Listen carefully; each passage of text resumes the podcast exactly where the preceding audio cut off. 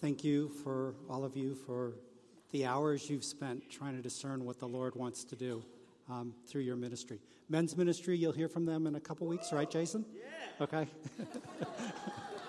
One person's for men's ministry, everybody's for women's ministries. All right, so um, we're in our second um, message or talk on loving mercy and doing justice. So last week I was at a justice conference in New York City, and um, it was not fun. It was actually kind of depressing. Um, I was one of maybe only well, fewer than 10 um, white guys in the room. So this was not a justice conference from the perspective of white male privilege. It was a justice conference with my African American brothers and sisters, my Hispanic brothers and sisters, Asian. It was just, and I, and I just heard the pain of story after story after story of what's going on in their lives. Um, an African American sister shared the story of Cain and Abel. And God says Cain murdered his brother Abel because he was jealous of him. And God said, The blood of Abel cries out to me from the earth. And then God said, Cain, where is your brother Abel? And Cain said, Am I my brother's keeper? And she said, The blood of young black men is crying out to God from the streets. And when God asks our white brothers where they are, they say, Are we our brother's keeper? It was so fascinating to listen to um, people who are living in under, under institutional racism and, and systemic evil and just hear their stories of what's going on in their lives. We talked about um, mass incarceration. The speaker um, on mass incarceration, African American guy, um, he shared the story of what happened to him driving to the Justice Conference. He was in an Uber driven by an African American male who was pulled over by a police officer, and the driver was informed that it was enforcement day in that community. And he was written a ticket for a minor infraction because it was enforcement day. And then the officer um, asked the speaker in the back seat, Show me your driver's license. And the speaker said, Why? I wasn't driving. And the officer said, Show me your driver's license, or you'll face the consequences. So he got his license. He was written a ticket for not having his seatbelt on in the back seat. He said, I'm driving to a justice conference, and this happens to me on the way there. And he was way more charitable than I was. He said, I don't know whether that police officer is a racist or not. He said, maybe it's the way that he was trained. And he said, the real thing that we can't figure out how to fight is institutional racism that just happens. And he says, This is not new in our lives. This has been going on for generation after generation after generation. We talked about women being groped and sexually harassed. We talked about, um, we talked about the refugee crisis in the world today. Did you know the average age of a person in a refugee camp in the world today? You know how old it is? Seven years old, average age. Average amount of time that a refugee stays in a camp somewhere in the world, average 10 years. Children are growing up in these camps. We talked about mass incarceration, as I said. We talked about the new Jim Crow. Talked about how an affluent white teenager can commit a crime and get a slap on the wrist by the court system.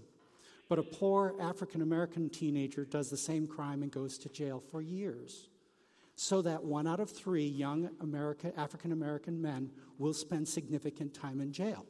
As he talked, he, he shared the story of his own father spent 22 years in jail. His mother spent seven years in jail. He says, People always ask me, they say, Why are you so emotional about mass incarceration? And he said, I always ask them the question, why are you not? He said, What we don't realize is that when somebody goes to jail, it breaks all of the family structures, breaks all of the systems. He says, When somebody goes to jail, that whole family system goes to jail with them. And he said, The reason that the scriptures talk to us about visiting those who are in jail is certainly to visit the prisoners, but he says one of the reasons why Christians have to be in prison ministries is so that we're part of people's lives when they get released. And so that we can be engaged with them as returning citizens to give them structures so that the recidivism just doesn't do the circle back into prison. He said it takes a decade to recover your health, your emotional health, when you've been in, in prison for, for two years. It takes another decade after that to figure out who you are. So, um, we, um, we looked at all of those issues. Here a couple quotes, and then I'll get into our text for the day. Um, I just wrote down as people would say things, either speakers or others. One person said this he said, Everyone loves compassion, but we struggle with justice. I thought that was interesting. That speaker pointed out that the word for justice shows up 422 times in the Old Testament. He says the church loves compassion. He says we haven't figured out whether we really love justice. Another person said when justice is in vogue, as it is today, superficial engagement is easy. Another person said we have to start asking ourselves how have I been complicit in cultural racism and oppression? We have a justice deficit because we have a love deficit. Because love is what justice looks like in public. Fascinating comment. Biblical illiteracy results in social inaction. And another one when the church stays quiet, people die. Diversity is not a social issue, it's a theological issue. This definition of injustice injustice is to be in a position of influence and to do nothing. Injustice is to be in a position of influence and to do nothing. If we know better, we must do better.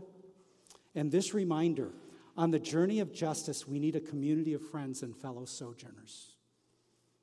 So, as we continue um, this series on love, mercy, and do justice, I want to share with you from one of the great justice texts of the Old Testament, Isaiah 58 and I'll read it to you as we go along. But what we're going to see in Isaiah 58 is the first thing we're going to see is the indictment of God against spirituality without justice. The indictment of God against spirituality without justice. Secondly, we're going to see an invitation, God's invitation to the justice that he seeks from his people. And then thirdly, we're going to see the glory of a life that actually pursues justice. So, first, the indictment against spirituality without justice. This is going to be verses 1 through 5 in Isaiah 58.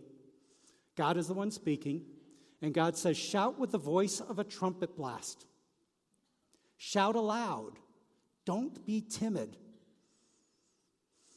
Tell my people Israel of their sins. Yet they act so pious. They come to the temple every day and seem delighted to learn all about me. They act like a righteous nation that would never abandon the laws of its God. They ask me to take action on their behalf, pretending they want to be near me. We have fasted before you, they say. Why aren't you impressed? We have been very hard on ourselves, and you don't even notice it. I will tell you why, God says. It's because you are fasting to please yourselves. Even while you fast, you keep oppressing your workers. What good is fasting when you keep on fighting and quarreling? This kind of fasting will never get you anywhere with me. You humble yourselves by going through the motions of penance, bowing your heads like reeds, bending in the wind. You dress in burlap and cover yourselves with ashes. Is this what you call fasting? Do you really think this will please the Lord. Let me try to read that sort of in a modern context. Um, shout with the voice of a trumpet blast, with a megaphone, posted on Instagram, Twitter, Facebook, and Snapchat all at the same time. Don't hold back. Type it in caps. Shout aloud. Don't be timid. Tell my people their sins and their rebellion. They act so pious. They come to church week after week, sing their songs, and listen attentively to the sermons. They seem delighted to learn all about me. They act like righteous people who would never abandon the laws of God. They ask me to take action on their behalf, pretending they want to hear me. We have worshiped and prayed and even fasted before you, God. Why aren't you impressed? We've been hard on ourselves and you don't even notice. I'll tell you why, says the Lord. It's because your spirituality is only to please yourself. It's because your spirituality is narcissism. You always pray for what you want and what you need, and you don't think that it matters the needs of others.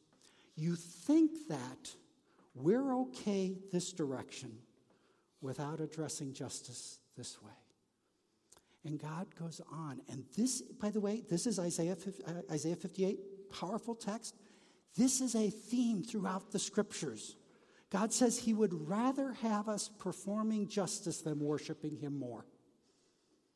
He says that if we refuse to address the issues of justice, he doesn't want to hear our singing. He would rather empty out this church than have us think that somehow we're okay with him if we neglect justice in our world. So God says to Isaiah's audience and to us today, What good is spirituality when you just keep on fighting and quarreling to get what you want for yourselves? This kind of spirituality will never get you anywhere with me, God says. You're only going through the motions. Ouch. So I read through that and I tried to, I tried to, to feel what that would sound like to the church today and not just to Isaiah's day. And I was convicted of how little black lives must matter to me if I don't do anything about it. I was convicted of how little the famine in East Africa must matter to me if I haven't even done the research to figure out, by the way, 24 million people in a famine in South Sudan and Ethiopia and Kenya yet I'm oblivious to it. And I think I'm okay with God because I'm not sinning. God has a message for his people. He says, We're not okay. This is not just about you sinning less and doing more spiritual disciplines. This life of following me means that you join me in my mission for justice in the world.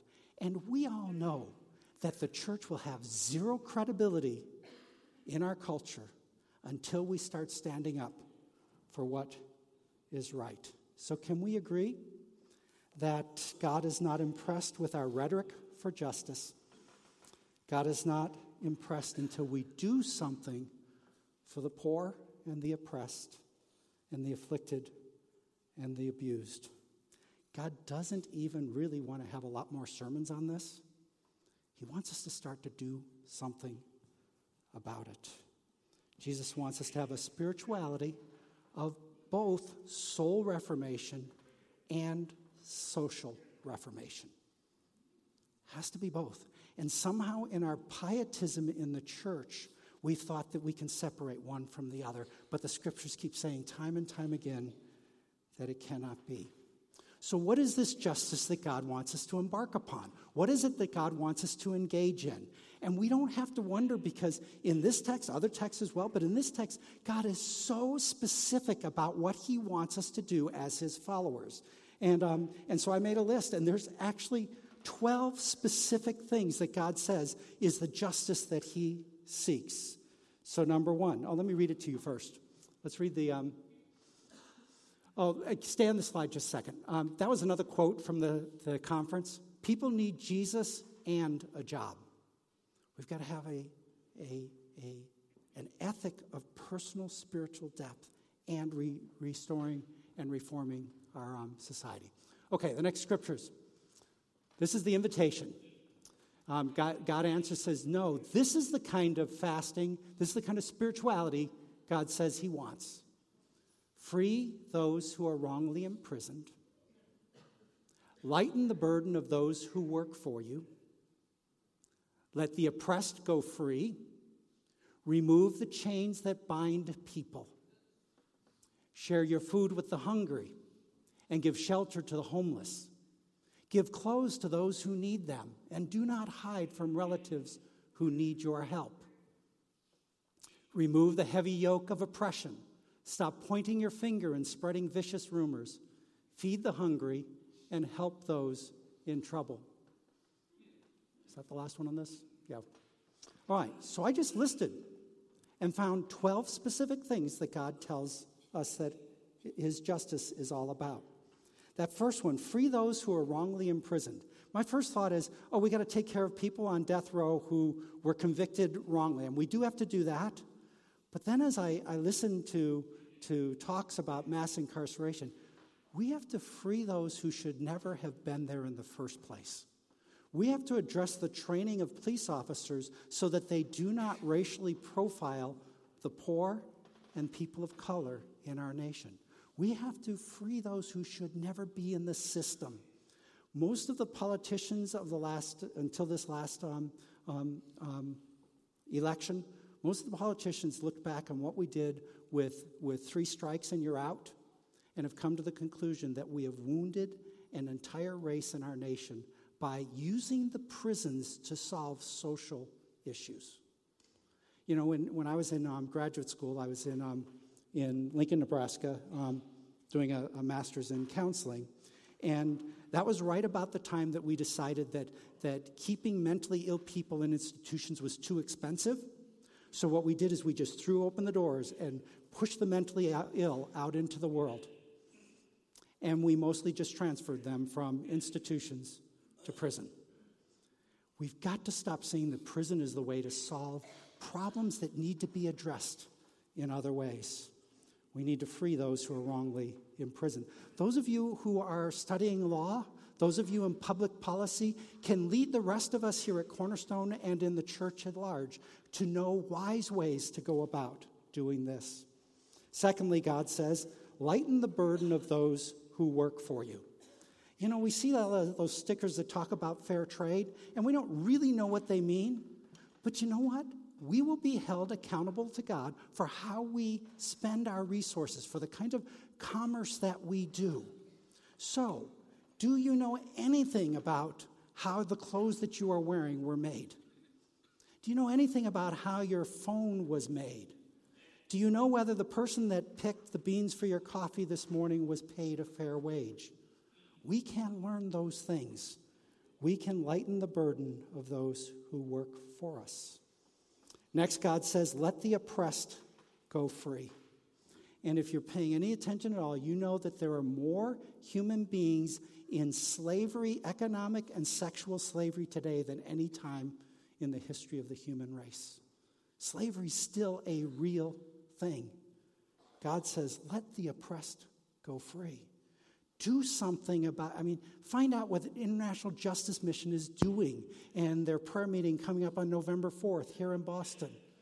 Read and learn the, the injustices. Find out what, what route 1 ministry do, is doing for women who are, are being converted into sexual slaves.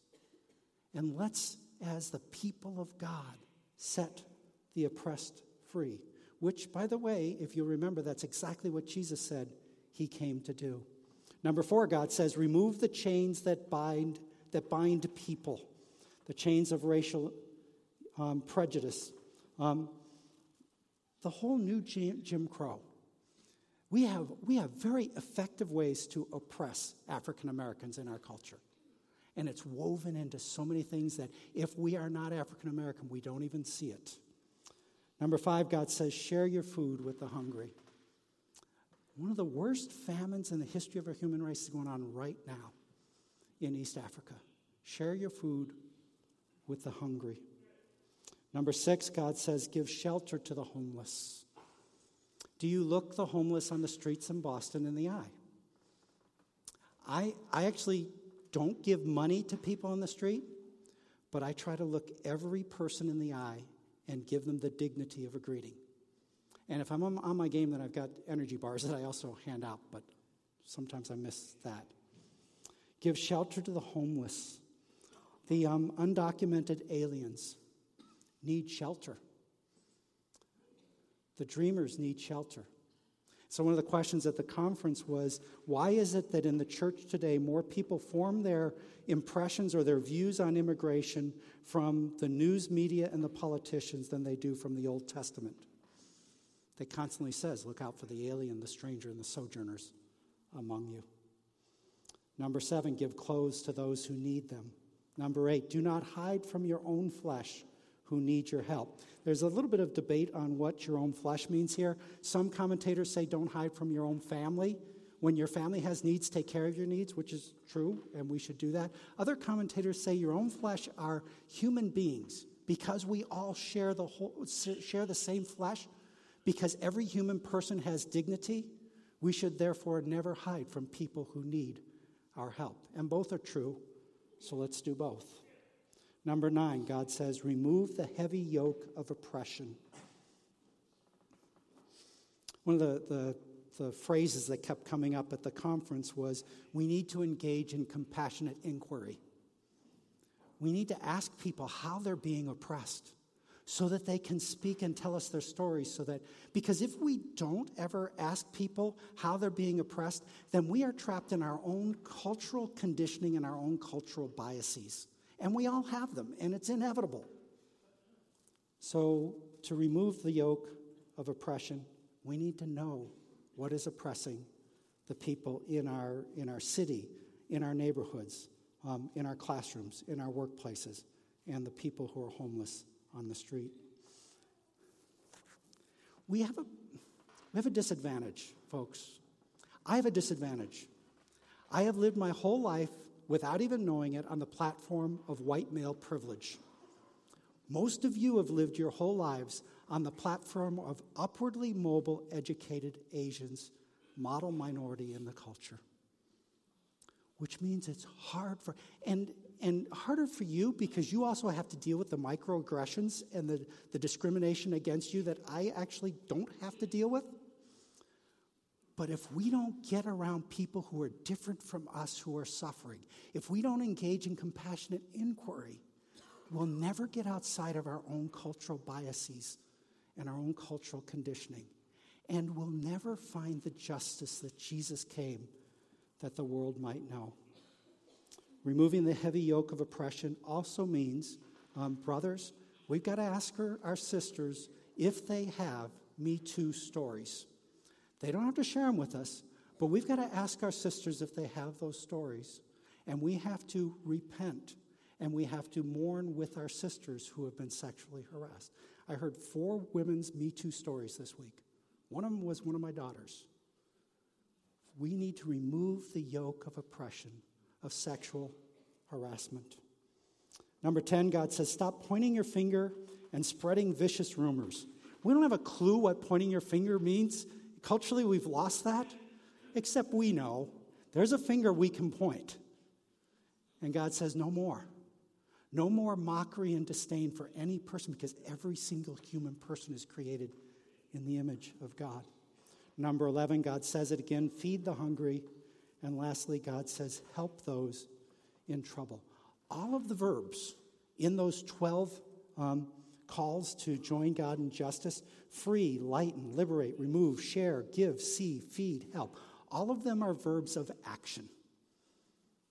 Until we do something, we are not engaging in the justice to which God calls us. Well, what comes next in Isaiah 58 is a bit of a surprise. Because when I read the, the first part of it, I, I have a kind of a weight of guilt, and I say, Have I done enough? And I know none of us can do everything, but have I even done what I could do or what I should do? And so, what I kind of expect, and there are times in the scriptures where God just condemns his people for not joining him in his mission of justice in the world. But that's not what happens in Isaiah 58. God goes the other direction, and it's a curveball. What God shows us next is the glory of those who pursue justice.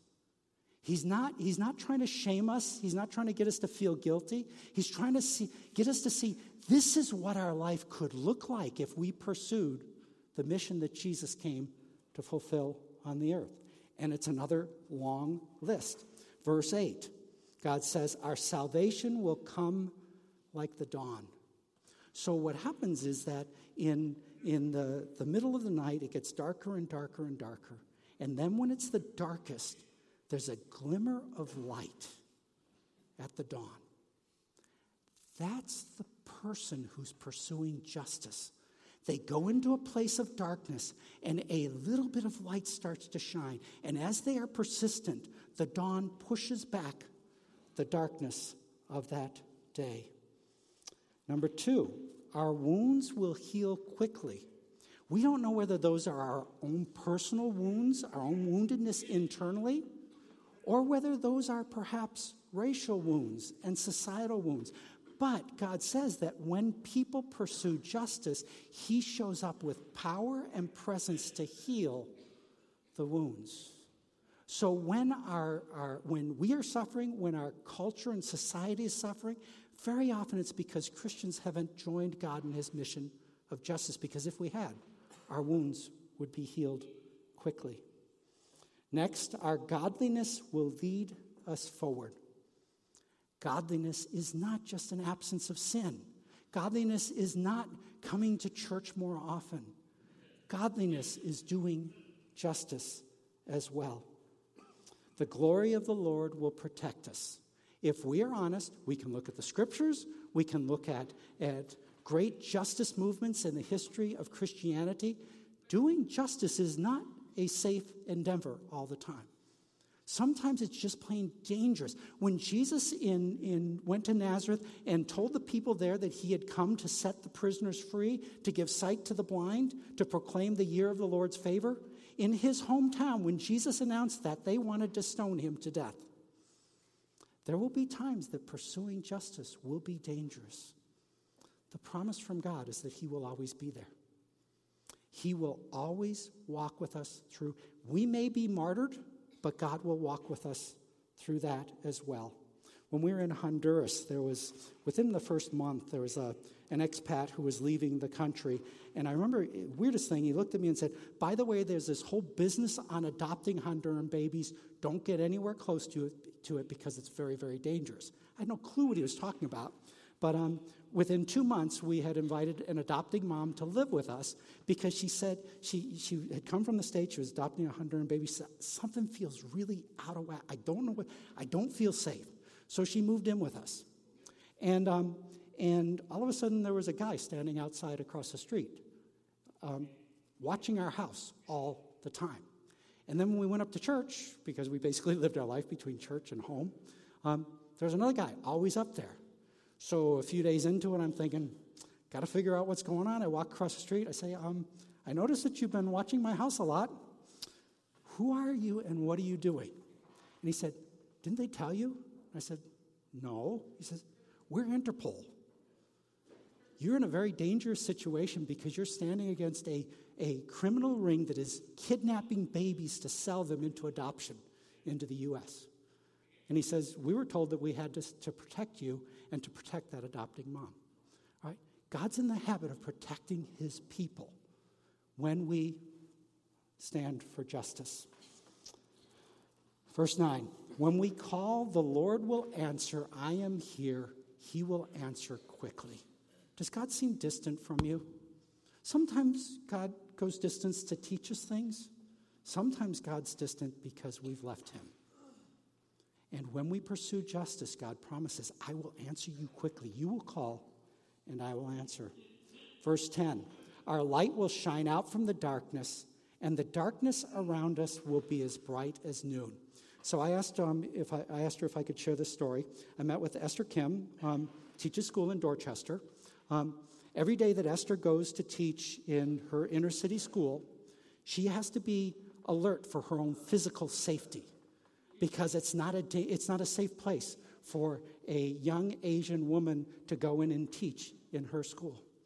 But she shows up every single day to love those children with a passionate love, to teach them, to show them that they have dignity when they may not be getting that anyplace else in their life. Esther Kim is pushing back the darkness. And that's what we get to do as people of justice. We're not all going to teach in, teach in Dorchester in an inner city school, but where you work, there's some way that you can push back the darkness. Where you live, there's going to be some way you can push back the darkness. When you talk to a homeless person um, in the, in, on the commons, you can push back the darkness. May we be people who are pushing back the darkness so much because the darkness will flee when the people of God show up with the presence of Jesus. Verse 11 the Lord will guide us con- continually, the Lord will give us water when we are dry, the Lord will restore our strength. God is also in the business of empowering us when we set off on the journey of justice. We will be like a well watered garden, like an ever flowing spring. When we pursue justice, we will have resources beyond ourselves, like streams of living water coming from within us by the Holy Spirit. We will have resources and gifts to nourish and care for and attend to the people around us. And then finally, in verse 12, we will rebuild the desert ruins of our cities. As Cornerstone, as we pursue the mission that God has given us, we're going to rebuild parts of Boston. The city will start to change because we have been passionate about pursuing justice. We will be known as rebuilders of walls. And we, we've gotten our mission statement that we will be a church without walls. Those are the walls that separate and divide us, but there are walls of protection that people need us to build and place around them, especially the vulnerable. And we will be re- rebuilders of walls of protection. And finally, God says we will be restorers of homes. Homes that are broken for whatever reason. It might be divorce, it might be abuse, it might be, be imprisonment, it might be, be joblessness. Whatever has broken apart homes, we will be rebuilders of homes. We'll be rebuilding the basic building block of society as we join Jesus in the mission of justice. Jesus said in Luke chapter 4 that he came to announce good news to the poor, to proclaim freedom to the captives, recovery of sight to the blind, to see to, to set free the oppressed, and to proclaim the Lord's favor. Here's what's amazing. Now, we can't do this without Jesus. There's no way we can do this without Jesus. But what's amazing is that Jesus chooses to do it with us. In fact, Jesus chooses not to do it without us. We're being invited into a life of glory in pursuing God's justice. So, based on the indictment against spirituality apart from justice, based on the invitation to join God in his mission for justice, and based on the glory of pursuing justice, where do we go from here? That's the tough question, right? Because the problems are huge. Just open the newspaper, just listen to all of the injustice. And so I've been very focused on this for a number of um, weeks, and it gets overwhelming when you realize how messed up the world is. Evil is alive and well on planet Earth. So, where do we go from here? And it seems to me that we have to have a corporate plan for pursuing justice as a congregation. So we're putting together a think tank. It's been, there's been discussions around this. But if this is something that you know that you're supposed to invest in, then talk with Pastor Danny, talk with me, or talk with Andrew Cho, and we will get you in on the invitations to have these conversations about how we as a church can make a difference for justice in our city and in our world. Second thing it seems to me that we just have to get to is we have to get to a point of developing personal plans for pursuing justice. Otherwise, it's just another sermon and another book that we read, or another African American man gets shot, or another woman gets harassed or raped. Got to get to the point where we decide this matters enough that we will make pursuing make a plan for pursuing justice in our lives. Because remember, I love that definition. Injustice is to be in a, in a position of influence and to do nothing. I don't know what that's going to take for you. I'm pretty sure that, that all of our plans are going to be different because we've all got different experiences. We've got different um, capacities. We've got different skills. God has, has equipped us in different ways. We've got different pains in our life. So I don't know what your plan's supposed to be. All I can do is beg of you to prayerfully ask Jesus to help you form a plan. Because success in the end won't be that Cornerstone Church is doing another activity that a bunch of us show up at. Success in the end is every single one of us has woven doing justice into the threads and the fabric of our own lives. So that weekly we, there's, there are places where we are engaging to be rebuilders of what has broken. So, in conclusion, so can I beg of you to think about your spirituality that it has to incorporate doing justice in the world, or God's not well pleased. Um, in conclusion, six of us were at a, um, a, an evening on Thursday night this last week called Q Commons. And I liked how they ended that discussion. The, the whole um, theme of the discussion was how do we as Christians enter into dialogues to heal the, the brokenness and to bridge the divides in our culture. And they ended up with a very simple call that I think we can all start to do this week, even while we're trying to figure out our personal plans for justice. And um, they, they, they called it um, It's Up to Us. And as they talked about it, the, the head of the organization said, You know, it always really has been up to us who are followers of Jesus. So he says, If it's up to us, there are three things that I would encourage you to do. It's up to us, so let's speak up. When we see something, we must say something. When we know something is wrong, we must speak up courageously, civilly, but, but with a commitment that will not let go. We cannot be silent because when the church is silent, people die. Let's speak up.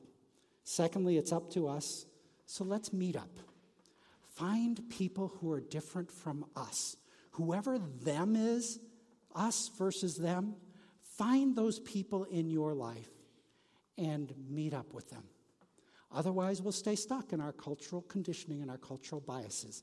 We, another comment from the conference is diversity is not a social issue, it is a biblical issue. Read what's going to happen in heaven in Revelation. You're going to have a lot of people very different from you spending all of eternity with you. Let's meet up and let's get alongside people who are very different from us, whatever that is for you.